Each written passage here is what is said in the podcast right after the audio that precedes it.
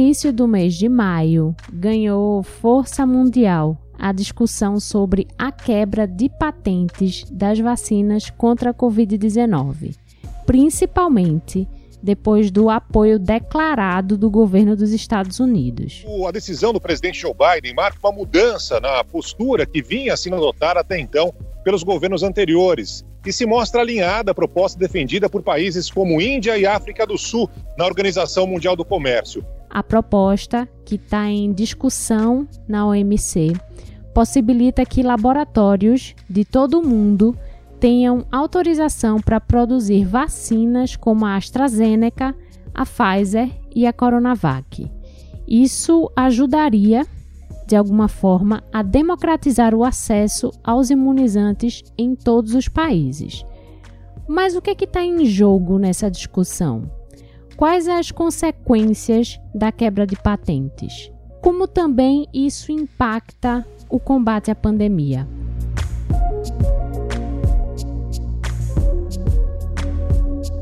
Eu sou Ariana Pacheco e no Conexão UFPE de hoje vamos tentar responder essas e outras perguntas sobre a quebra de patentes das vacinas contra a Covid-19.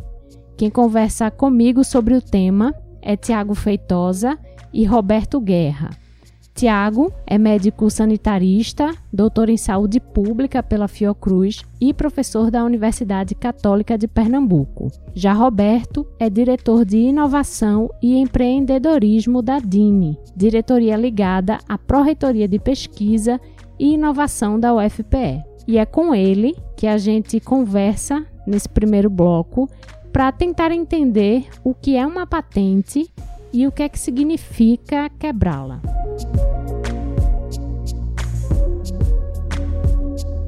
Roberto, vou começar te fazendo uma pergunta, talvez simples, mas que vai guiar todo o nosso programa daqui para frente, que é o que é uma patente? A definição de patente que a gente usa é aquela que o, INPI, o Instituto Nacional da Propriedade Industrial, nos fornece e que guia, né, toda a relação do Estado brasileiro com essa questão da propriedade da invenção. Então, a patente é um título de propriedade que é temporário, né, sobre uma invenção, um modelo de utilidade, né, sobre algo que os pesquisadores, é, inventores criam e é passível de ser protegido. Né? E o intuito da patente, é, além de garantir o direito a esse inventor, é impedir né, que terceiros copiem isso, ponham isso à venda, é sem o consentimento de quem cria. Então, quando a gente fala que é um processo temporário, é porque a patente ela tem um prazo de validade, né, que são 20 anos a partir do momento que ela é depositada. Então, depositar uma patente não significa a priori que essa patente vai ser concedida, mas o, o início do processo, né, o início dessa contagem da temporalidade se dá no depósito. Então, quando a gente trabalha com inovação tecnológica, pesquisa de ponta, quando a gente trabalha com desenvolvimento aí é, de exemplos práticos, fármacos, processos microbiológicos, enfim, questões que são muito úteis e elas têm uma aplicação, vamos dizer assim, na indústria, elas geram resposta para a sociedade. É importante, então, a gente pensar em formas de proteger isso. Proteger não é impedir que isso alcance a sociedade mas é fazer com que isso realmente seja, é, obtenha um retorno possível para o seu inventor, um retorno para a, a instituição né, que fomentou o desenvolvimento daquela pesquisa. Então, uma forma aí de todas as pessoas envolvidas no desenvolvimento é, dessa inovação, dessa novidade, terem o seu direito garantido. E como é que funciona o processo para se registrar uma patente?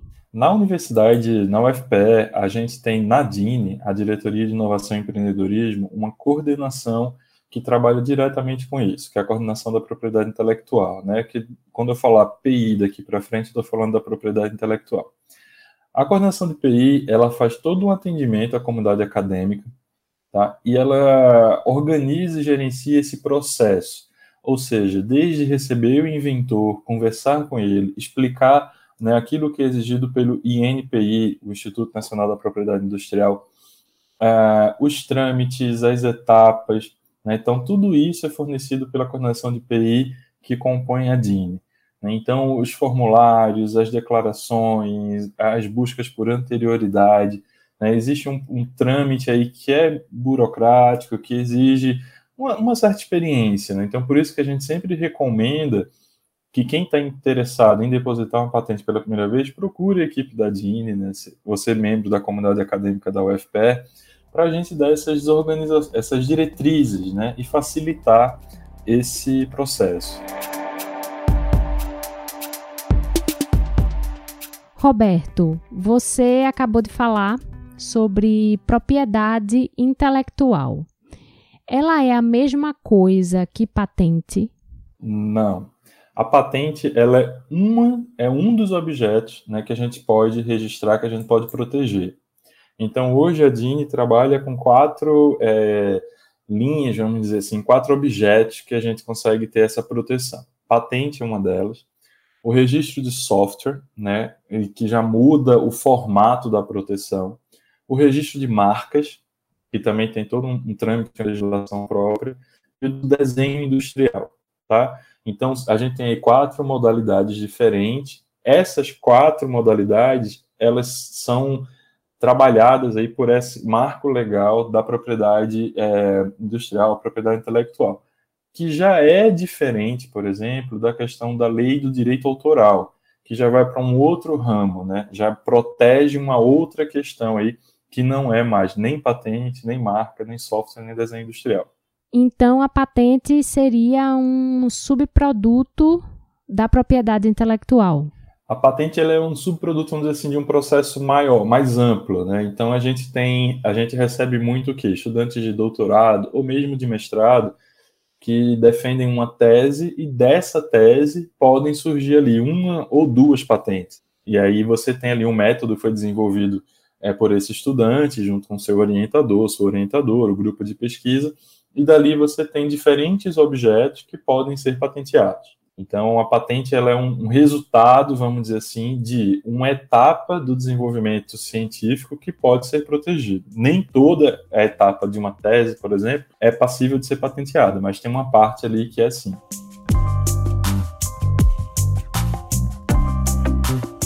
Roberto, e qual a importância de um instrumento de proteção intelectual como a patente?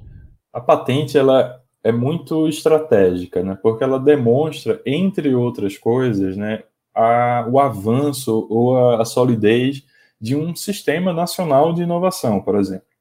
Então a gente vê hoje no mundo, né, os países que estão lá na frente, China, Estados Unidos, que tem um número de patentes assim depositadas e concedidas enorme, né, são países que trabalham com uma indústria de ponta que absorve muito do que é patenteado e transforma isso em soluções ou seja, produto. Então, muitas dessas patentes, elas podem alcançar a sociedade na forma de um novo produto. Então, quando a gente protege essa invenção, a gente garante para o inventor que durante aqueles 20 anos, que no ponto de vista mercadológico é um tempo que a gente tem uma janela aí de lucro maior, ele vai ter ali o seu direito como inventor, né, resguardado e a universidade de onde aquilo saiu vai receber royalties e por aí vai. Então, a gente está falando aqui de um número grande de patentes, poderia indicar, vamos dizer assim, um baixo nível de dependência tecnológica de um país, porque você tem ali, é como se fosse um espelho que refletisse o quê? A ciência e a tecnologia se desenvolvendo muito. Então, um, quando a gente vê o índice de, dos maiores depositantes de patente do INPI, que a cada ano eles liberam essa lista, né? Em 2019, a última lista que saiu, a UFPE estava lá no top 10 nacional, o que é um, um, resultado muito expressivo. Mas isso é o início de um processo, né? Esse processo ele tem desdobramentos. E um desses desdobramentos, que é algo que a gente sempre fala, é, ou que sempre aparece na conversa quando a gente trabalha com a propriedade industrial e intelectual, é a transferência de tecnologia, que seria o momento é, posterior que é quando a universidade, os inventores, eles levam para diferentes agentes sociais aquilo que é a, que, a, que a universidade está construindo, está protegendo. Então a gente tem exemplos no, no, sei lá, um exemplo no Brasil que é muito comentado, né, e que a gente que trabalha nos NITs, os núcleos de inovação tecnológica das universidades, a gente busca, é um exemplo do Vonal. O Vonal é um medicamento que muitas pessoas conhecem, é um medicamento que ele é utilizado em pacientes que estão no tratamento de câncer, ele atua para minimizar os efeitos de enjoo, é que, por exemplo, uma quimioterapia pode desencadear. E é uma patente da USP. Tá? Então, só esse medicamento, ele representa mais da metade do percentual de royalties, só esse, só essa patente, tá? Que a Universidade de São Paulo recebe. Então, veja, é um modo de você ter uma pesquisa que, quando gera esse tipo de resultado, ela nutre aquela universidade de um recurso que vai ser reinserido ali para ampliar outras pesquisas, dar continuidade ao esforço dos nossos pesquisadores. Então, é um sistema que se auto, vamos dizer assim, que no mundo ideal, né, a gente teria um formato aí de também possibilitar ter recursos e ter uma ciência, o desenvolvimento de uma ciência, de uma pesquisa de ponta, com aquele resultado econômico financeiro que a própria pesquisa gera. E o que é que significa quebrar uma patente? Quebrar uma patente é você retirar o direito né, da propriedade daquela invenção tá? e torná-la é, um objeto de domínio público. Né, grosso modo falando também, tá, Ariana? Então, no Brasil, é, não é a primeira vez que a gente fala disso. Né? Durante a década de 90, anos 2000, se falou muito da quebra de patente aqui, com é, alguns dos medicamentos relacionados ao tratamento do HIV. O Brasil é exemplo né, na assistência ao portador do HIV.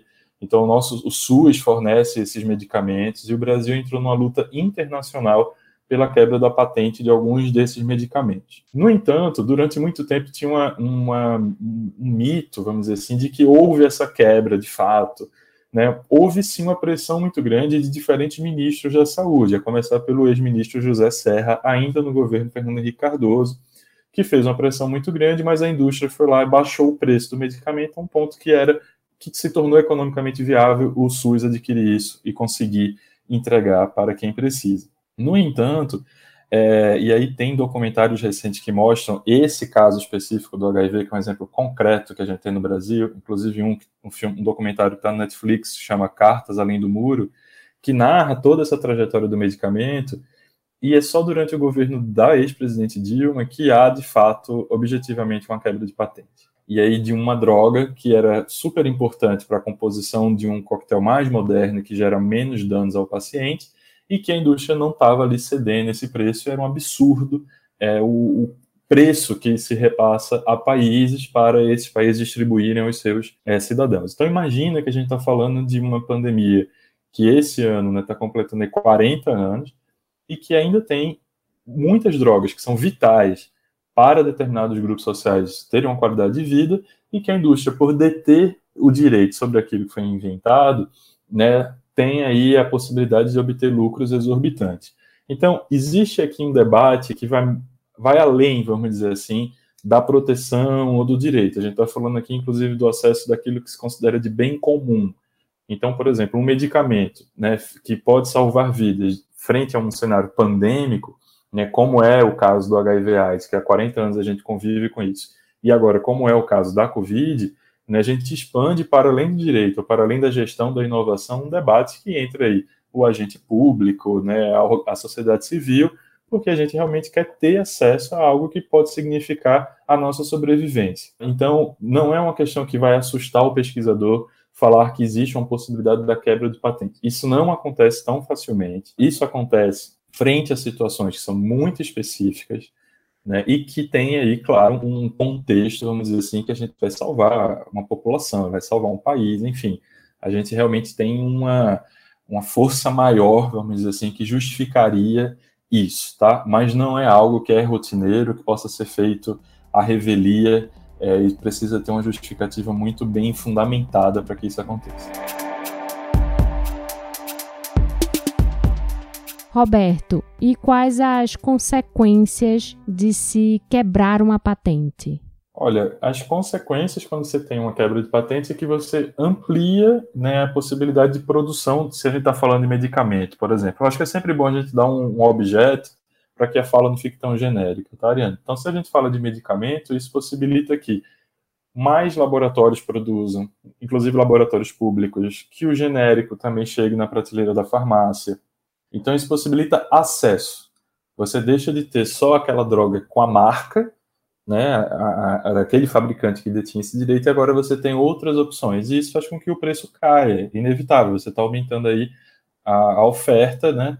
E com aquela demanda reprimida ou, ou uma demanda constante a depender do, da doença que seja. Então, isso seria um, um, ganho, vamos dizer assim, para a sociedade como um todo, que aumenta a oferta né, de determinado produto a, ao mercado. Um ganho, uma perda que você vai ter é a exclusividade ou o ganho econômico daquele inventor, daquele detentor do direito. Mas a gente está falando aqui de um, lá, se a gente fala de um medicamento desse que é produzido por uma grande indústria farmacêutica, ela não tem só essa patente, ela tem várias outras. Então, isso compõe algo que, quando a gente trabalha com inovação, é inerente a esse processo, que é o risco. Então, quem investe né, na transferência de tecnologia também tem aí a, a noção de que o risco é inerente a esse processo e isso pode acontecer, mas não é um caso tão típico, tão comum de acontecer.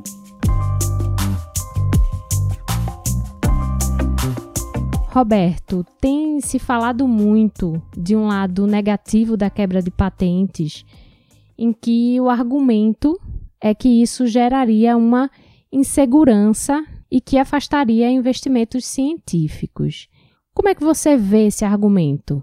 Vê, Ariana. É muito importante que quando a gente fale com esse risco né, que você colocou aí, essa insegurança, a gente está falando de uma questão de saúde pública. É muito importante que no calor do momento que a gente está vendo, esse debate, eles, quando alcança a grande mídia, ele vem com, com essa construção aí de que ah, isso vai ser ruim para a indústria, né? Então, claro, eu estou falando aqui que caso haja, caso ocorra né, um pedido de quebra de patente de uma vacina, esse fabricante ele vai perder ali um ganho econômico que ele está tendo. Imagina, vendendo vacina do Covid para o mundo todo. Um país vai lá e quebra, para aquele país, por exemplo, eu não vou ganhar mais nada, porque alguém vai produzir e pode vender mais barato. Ou eu vou baixar o meu preço ao ponto de virar, ficar é, mais é, rentável, vamos dizer assim, para aquele comprador. Mas eu reforço que, é, a despeito dessa insegurança, desse medo que se coloca, isso não é algo corriqueiro. Inclusive, é, a gente pode voltar aqui para um, outra, um outro aspecto de todo esse debate,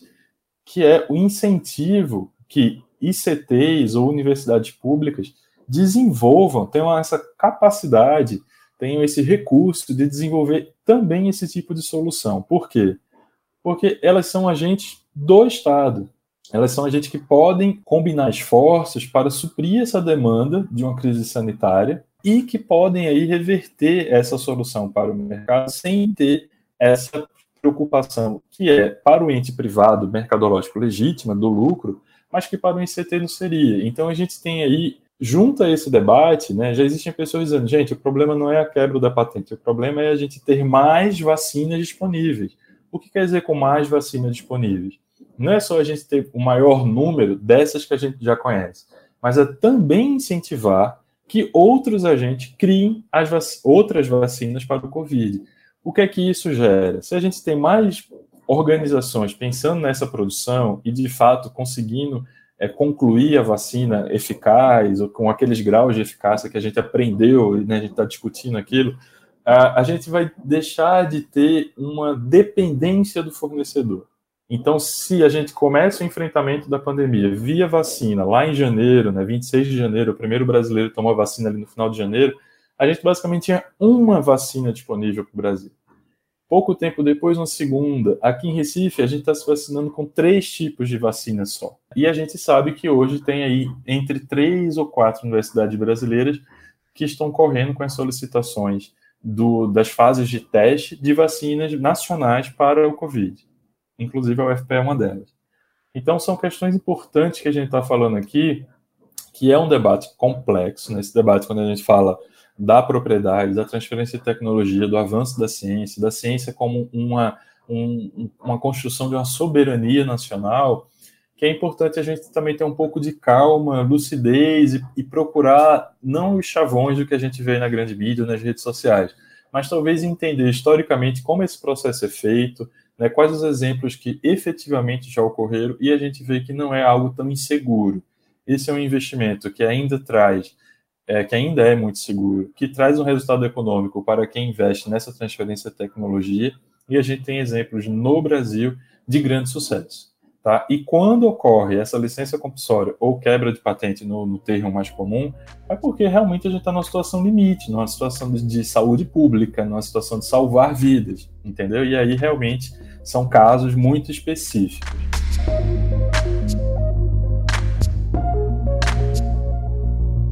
Roberto, muito obrigada pela sua participação no Conexão UFPE de hoje. Até uma próxima. Joia, Ariane. Quem tiver mais dúvidas ou, ou quiser trocar uma ideia com a Dini, procurar a gente é, sobre patente, eu poderia deixar um e-mail aqui. É o PI, P de pato e de igreja, ponto, propesqui, com i no final, arroba ufpe.br. Tá? Esse é o e-mail da coordenação da propriedade intelectual. Qualquer dúvida que vocês tiverem, é só escrever para o pessoal que a gente tem uma equipe lá para atender a comunidade acadêmica.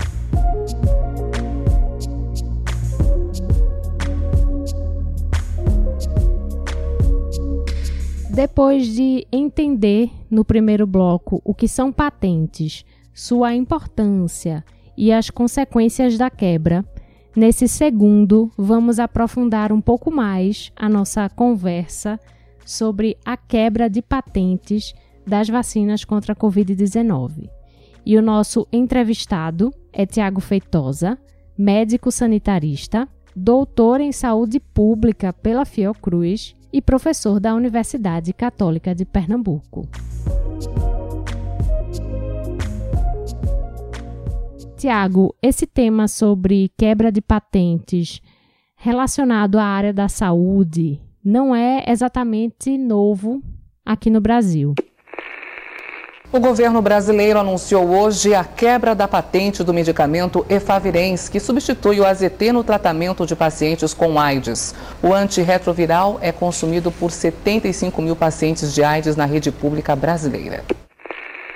Então, antes de a gente começar a falar sobre esse tema relacionado às vacinas, eu queria que primeiro a gente falasse um pouquinho sobre quais foram os resultados dessa quebra em 2007 aqui no Brasil, para a gente fazer uma análise da experiência que a gente já tem nesse tema. Então, aqui no Brasil, em 2007, uma, uma droga muito importante no coquetel para tratar as pessoas com HIV acabou sendo vendida para o Brasil num preço, num valor bem acima do que estava tá sendo, sendo praticado internacionalmente. Então, o governo brasileiro, é, com base na legislação internacional, né, ele quebrou, ou seja, declarou o licenciamento compulsório do medicamento efavirense. Então, é, ele estava sendo vendido no Brasil por um preço bem acima né, do que estava sendo praticado em outros países, e depois da quebra da patente, você ter ideia, é, ele passou a ser vendido por um terço do preço. Ou seja, foi muito bem sucedida a quebra de patentes nesse caso específico. E aí a gente pôde importar de outros fabricantes, gerando uma queda do preço né, para o Sistema Único de Saúde. E, posteriormente, no final de 2007, ele passou a ser fabricado pela Fiocruz, pelo laboratório Biomanguinhos, né, laboratório público bra brasileiro. Ou seja, gerando, além da economia, da, da gente poder conseguir adquirir por um preço menor, também a nossa independência com relação a um, um fármaco tão necessário para o tratamento das pessoas com AIDS. Então, a nossa avaliação é que isso foi um episódio, inclusive com repercussão internacional, né, muito positivo do que vem a ser uma quebra de patente. Gerou um precedente importante, que é o quê? Que os governos podem, né, uma vez necessitando fornecer aquilo que a população precisa, seja ela um fármaco ou um imunobiológico, né, no caso das vacinas, é, lançando mão desse artifício que é previsto na legislação internacional, que em caso de uma grande necessidade, se isso for plenamente justificável, no caso da AIDS era, porque era uma droga nova que tinha sido descoberta com ótimos resultados, então era, era fundamental incorporá-la ao programa brasileiro. Então isso foi justificado pelo relevante interesse social que tinha pelo fornecimento da droga aqui no Brasil. E de fato a quebra de patentes viabilizou isso. Tiago, por que essa discussão sobre quebra de patentes das vacinas surge agora, justamente nesse momento, inclusive com o apoio histórico dos Estados Unidos? Olha, Ariana, na verdade a gente vive uma situação mundial de uma demanda imensa por vacina. E claramente os fabricantes das vacinas que estão habilitadas, né, já, já, já tem aprovação para começar a serem ministradas em escala populacional. A gente tem poucas, pouca oferta em relação à demanda que é enorme. Então, é, isso gera um contexto né, da necessidade da gente viabilizar a oferta dessas vacinas para um maior número de pessoas e de países possível. Foi por isso que no final do ano passado, né, a Índia e a África se uniram, protagonizaram né, uma, uma união com mais 110 países e entraram junto à Organização Mundial do Comércio pela suspensão temporária, né, enquanto durar a pandemia, das patentes das vacinas. A gente vive esse contexto que é de, de uma alta demanda. Para você ter uma ideia, a gente tem no mundo né, poucos países que estão sendo, tendo acesso à vacina. É, os países ricos aplicam uma dose de vacina por segundo, enquanto que a maioria dos países pobres não aplicou nenhuma dose até agora. Nações ricas, como os Estados Unidos, Canadá e países europeus, possuem doses suficientes de vacinas para imunizar toda a população local duas até três vezes. Nos Estados Unidos, desde a semana passada, crianças de 12 a 15 anos começaram a ser vacinadas. O país também autorizou a vacinação de turistas. De outro lado, ao menos 10 países africanos não receberam até agora uma única dose da vacina. Então, é entendido que a gente não vai conseguir superar a pandemia vacinando só países ricos. A continuidade da pandemia nos países pobres pode, inclusive, levar a gente a, ter uma cepa resistente a vacinas no futuro e até recolocar o mundo todo na, na, na alta de casos, inclusive esses países que acham que estariam protegidos com a vacina. Então, a, a, adesão dos Estados Unidos é já visualizando isso, quer dizer, não tem como um país só estar seguro no mundo neste momento. A gente tem que agir no sentido de que toda a humanidade, que todo o planeta tem acesso à vacina, porque essa é a única forma da gente superar a pandemia. Porque senão a gente vai ter a pandemia no hemisfério sul, a continuidade dela com um acesso bem restrito à vacina, enquanto que o primeiro mundo vai se achar salvo disso, isso é uma grande ilusão, porque a pandemia, o vírus, ele tem uma grande possibilidade de replicação e de a gente ter nos próximos é, tempos aí uma cepa que, inclusive, seja resistente às vacinas que estão sendo aplicadas nos Estados Unidos, por exemplo. É, a gente vive em um mundo globalizado, né, em que as pessoas estão em constante movimento no planeta, se locomovendo de um ponto a outro, de uma cidade para outra, de um país ao outro. Então, de fato, é mesmo um esforço mundial que precisa ser feito, né? Exatamente. Não tem como a gente ter uma visão de um país livre da pandemia. Isso não, não existe. É, agora, veja, essa questão da, da, da quebra de patentes, ela não necessariamente é uma solução. Ela tem que vir junto com outras providências, entendeu, Ariana? Quais seriam essas providências? A capacidade de produzir a vacina, por exemplo. Tá certo? Então, nem todos os países do mundo têm essa capacidade. É, esses dois países signatários do pedido à OMC, que é a Índia e a África do Sul, são exemplos de países que têm, sim, parque tecnológico, possibilidade de incorporar a tecnologia de produção das vacinas. Né? Agora, mesmo, mesmo nestes países, há de ter investimento e não é uma solução de curto prazo. Você tem, por exemplo, na América Latina, nós temos o Brasil, a Argentina e a Colômbia como três países que detêm a tecnologia de produção de vacinas. Mas aqui no Brasil, por exemplo, se quebrar a patente hoje, a gente não conseguiria produzir a vacina. Então, há de se ter, além desse, do movimento de quebra de patentes, que é fundamental nesse momento, né, de acesso né, à formulação da vacina, também um investimento nos parques tecnológicos, nas plantas de produção dos laboratórios né, dos países estratégicos, né, digamos assim, que podem aumentar essa oferta de vacinas para o mundo.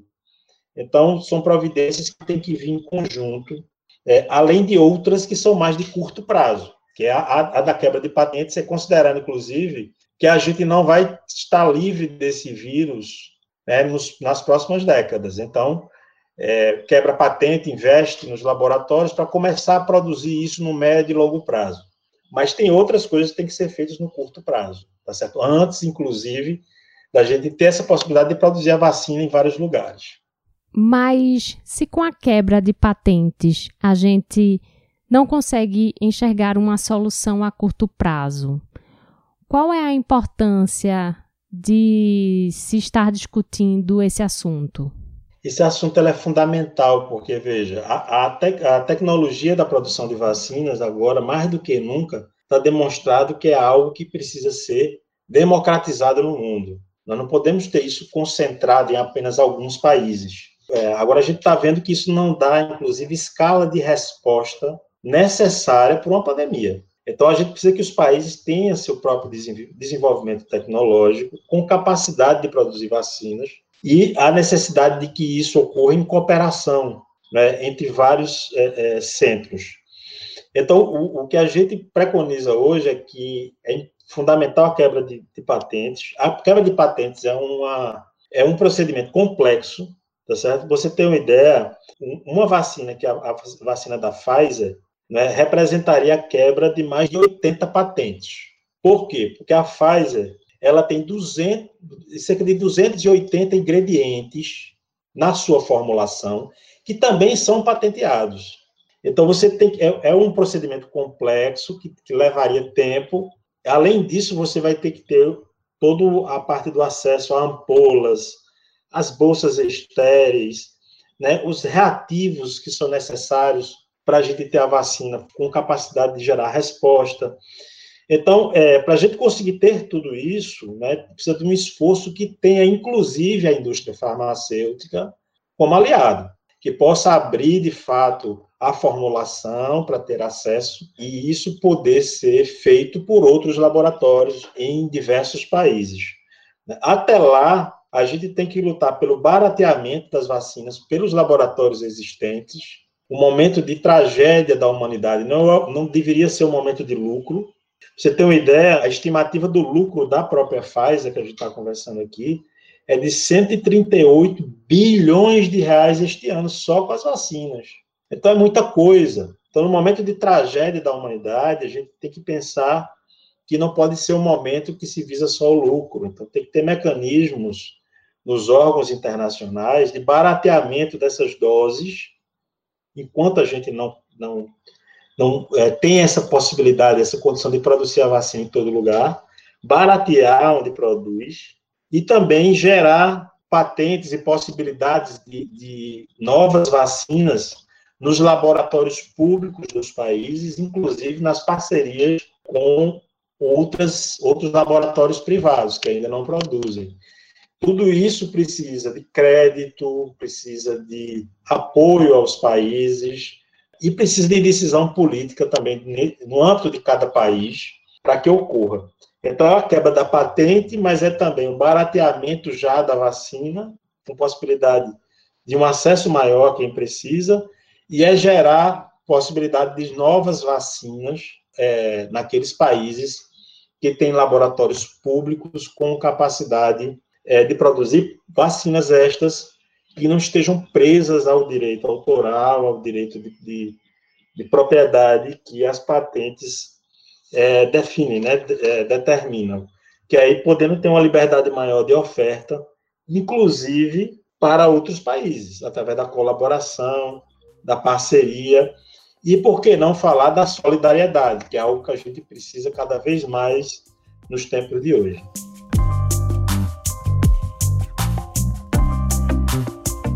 Tiago, e uma vez aprovada a quebra de patentes na OMC, o Brasil teria condições de produzir essas vacinas no volume e na velocidade ideal desejada? Veja, é, primeiro lamentar né, a posição do Brasil, que não foi signatário da proposta junto ao OMC. Então, a Índia e a África protagonizaram esse pedido junto com 110 países, sem a presença do Brasil. Que foi muito ruim. O Brasil, historicamente, sempre foi a favor da quebra das patentes, quando necessário, e como a gente conversou no início, né, já praticou isso, inclusive aqui, com relação ao medicamento, é, e nessa, nesse caso específico da OMC, o Brasil ficou fora. Né? Então, isso é, isso é lamentável. E nós temos, sim, condição de, de nos beneficiarmos de um eventual é, licenciamento compulsório temporário, que é o nome técnico da quebra de patente. Por quê? Porque nós temos aqui laboratórios públicos com capacidade de produção de imunobiológicos, como é o caso da Fiocruz e do Butantan, e nós temos também laboratórios privados no Brasil com essa capacidade. Poderia citar quatro nomes de laboratórios privados né, no Brasil que também teria essa possibilidade de, de produzir vacinas que estão sendo produzidas hoje por quem, quem as inventou. Então, a possibilidade da gente fazer essa vacina no período da pandemia sem precisar pagar a esses laboratórios que inventaram, considerando que a gente vive um momento de calamidade. Então, no, o Brasil se beneficiaria sim. E tem no Brasil, inclusive, um projeto de lei que foi aprovado já no Senado, né, em 24 de abril, 29 de abril, que outorga né, ao executivo a possibilidade de fazer a licença compulsória temporária no caso da vacina contra o SARS-CoV-2. Esse projeto foi aprovado no Senado, está na Câmara Federal, e a gente tem agora, mais do que nunca, a necessidade de pressionar o Congresso para que essa, essa lei seja de fato aprovada e que a gente pressionar o governo federal para que ele sancione a lei e coloque em prática, para que a gente possa, no médio prazo, é, produzir uma diversidade maior de vacinas no Brasil. Atualmente, a gente se limita a invasar duas vacinas, que é a, a Coronavac e a vacina da AstraZeneca. Então, a gente poderia estar fazendo muito mais do que isso, inclusive tendo uma oferta de uma diversidade maior de vacinas é, e em quantidade muito maior para que a gente pudesse fazer frente à pandemia. Então, hoje, a nossa estratégia de ser um invasador de vacinas para distribuição para a população não está dando certo. Né? A gente só tem 10% da população brasileira vacinada com duas doses. Então, como acelerar essa vacinação? É, comprando mais vacinas, de uma diversidade maior de laboratórios, e, em paralelo, nos preparando para produzir nossas próprias vacinas. E o mecanismo é, da quebra de patentes ele é importante para nos dar essa possibilidade de produzir em larga escala né, a vacina que hoje é oferecida em outras partes do mundo. Tiago, hoje o Brasil enfrenta alguns problemas né, com atraso na entrega do IFA, o ingrediente farmacêutico ativo. Sem matéria-prima, sem vacina. A partir do mês que vem, pode faltar Coronavac, caso o insumo para a produção do imunizante não chegue ao Brasil. A Fiocruz anunciou que vai interromper a produção da vacina contra a Covid-19 por alguns dias na semana que vem. E essa interrupção acontece por causa do atraso na chegada do IFA, que é o ingrediente farmacêutico ativo. A produção deve voltar ao normal com a chegada de uma nova remessa.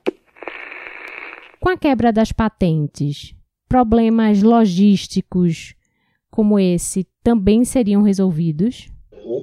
Nesse momento, inclusive, a Fiocruz né, já, já está habilitada a produzir o IFA da AstraZeneca. No entanto, é, tem toda a parte de infraestrutura da planta de produção, porque uma coisa é você invasar as vacinas que vêm importadas.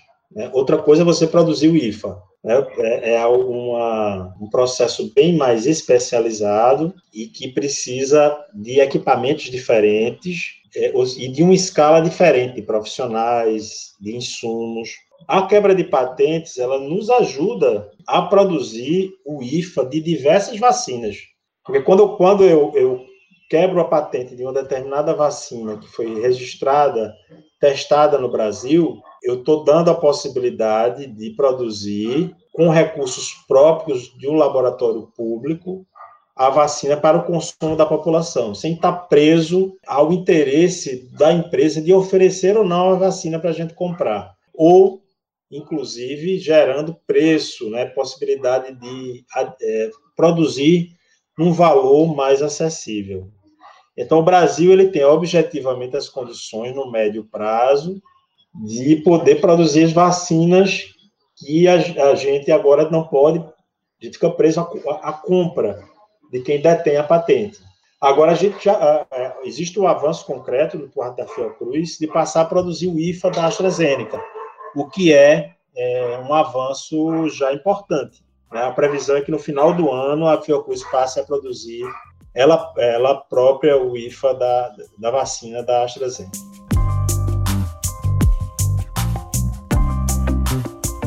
Tiago, a gente agora vai se encaminhando para o fim do programa, mas pelo que a gente conversou até aqui, ficou claro que os resultados da quebra de patentes são resultados que a gente só vai conseguir enxergar a médio e longo prazo. Então, quais as soluções que se pode pensar a curto prazo para resolver a questão da vacinação, em que tem países vacinando muito e outros que ainda nem iniciaram a campanha? Primeira coisa, Ariana, é não botar todas as fichas na vacina só. A vacina, ela é um recurso escasso no mundo hoje e ela traz uma, uma solução que não é de imediata. Qual a solução imediata para a pandemia, para morrer menos gente? É a, é a gente atuar na diminuição dos níveis de convívio social. Né? Então, o Brasil ele tem abandonado cada vez mais as restrições ao convívio social nesse momento de, de alta transmissão. Então, isso, a solução mais imediata para diminuir casos e mortes é a diminuição do convívio social. Então, é lockdown nos momentos de maior aquecimento da, da epidemia, é, é o uso da máscara de forma massiva por parte da população e o distanciamento entre as pessoas. Então, uma atuação nesse sentido salva vidas. A vacina, ela vem como uma solução definitiva, mas que não é imediata, porque a gente demora a ter um nível de pessoas vacinadas suficiente para a gente ver um resultado na queda do número de casos. Então, o que é que se preconiza, o que é que se tem hoje de evidências? É que a gente só controla a pandemia quando tiver 70% da população vacinada. Nós estamos muito longe disso.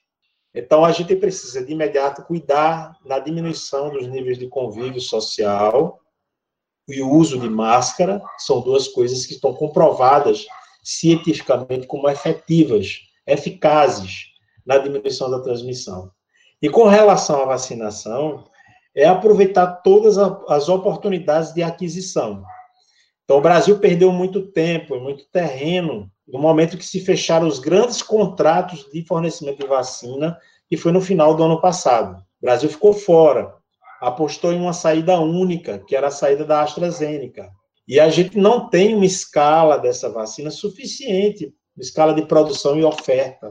Nós precisamos de outras vacinas quantidade e variedade de vacinas suficiente para chegar ao maior número de pessoas no, no menor prazo.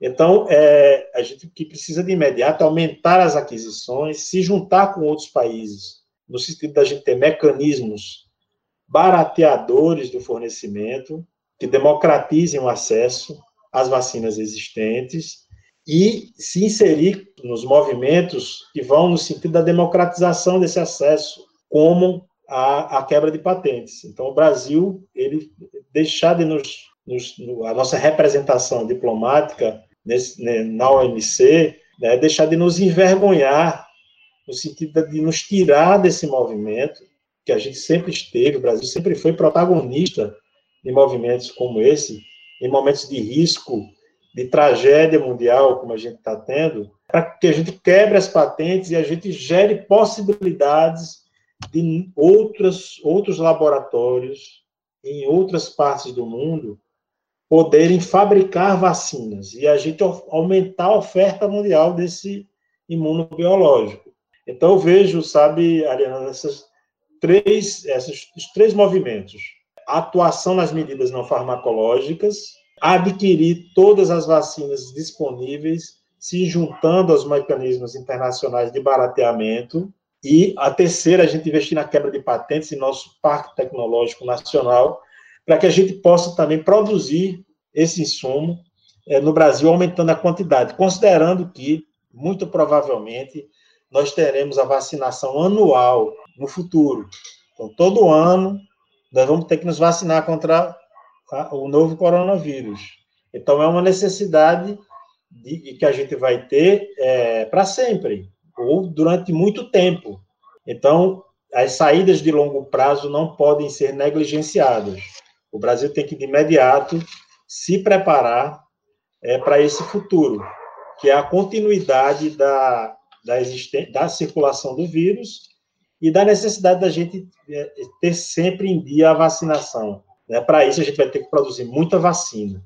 E a gente só consegue fazer isso se tiver parque tecnológico para isso e se tiver acesso à tecnologia de produção dessas vacinas.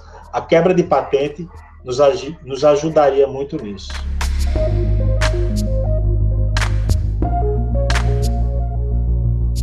Tiago, agradeço demais a tua participação aqui no Conexão FPE. Até uma próxima.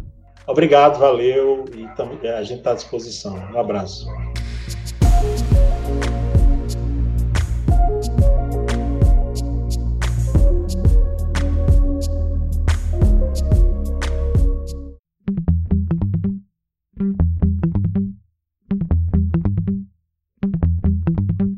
Esse foi o Conexão UFPE, uma produção da Assessoria de Comunicação da Universidade.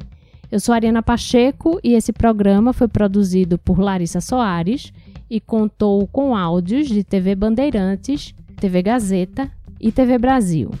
Você consegue falar com Conexão através das páginas facebook.com barra Conexão e twitter.com barra Conexão UFPE. E também siga a gente no Spotify, Deezer, Google Podcasts, Apple Podcasts e Mixcloud para ouvir o Conexão quando e onde quiser. Eu vou ficando por aqui, mas semana que vem eu tô de volta. Até lá!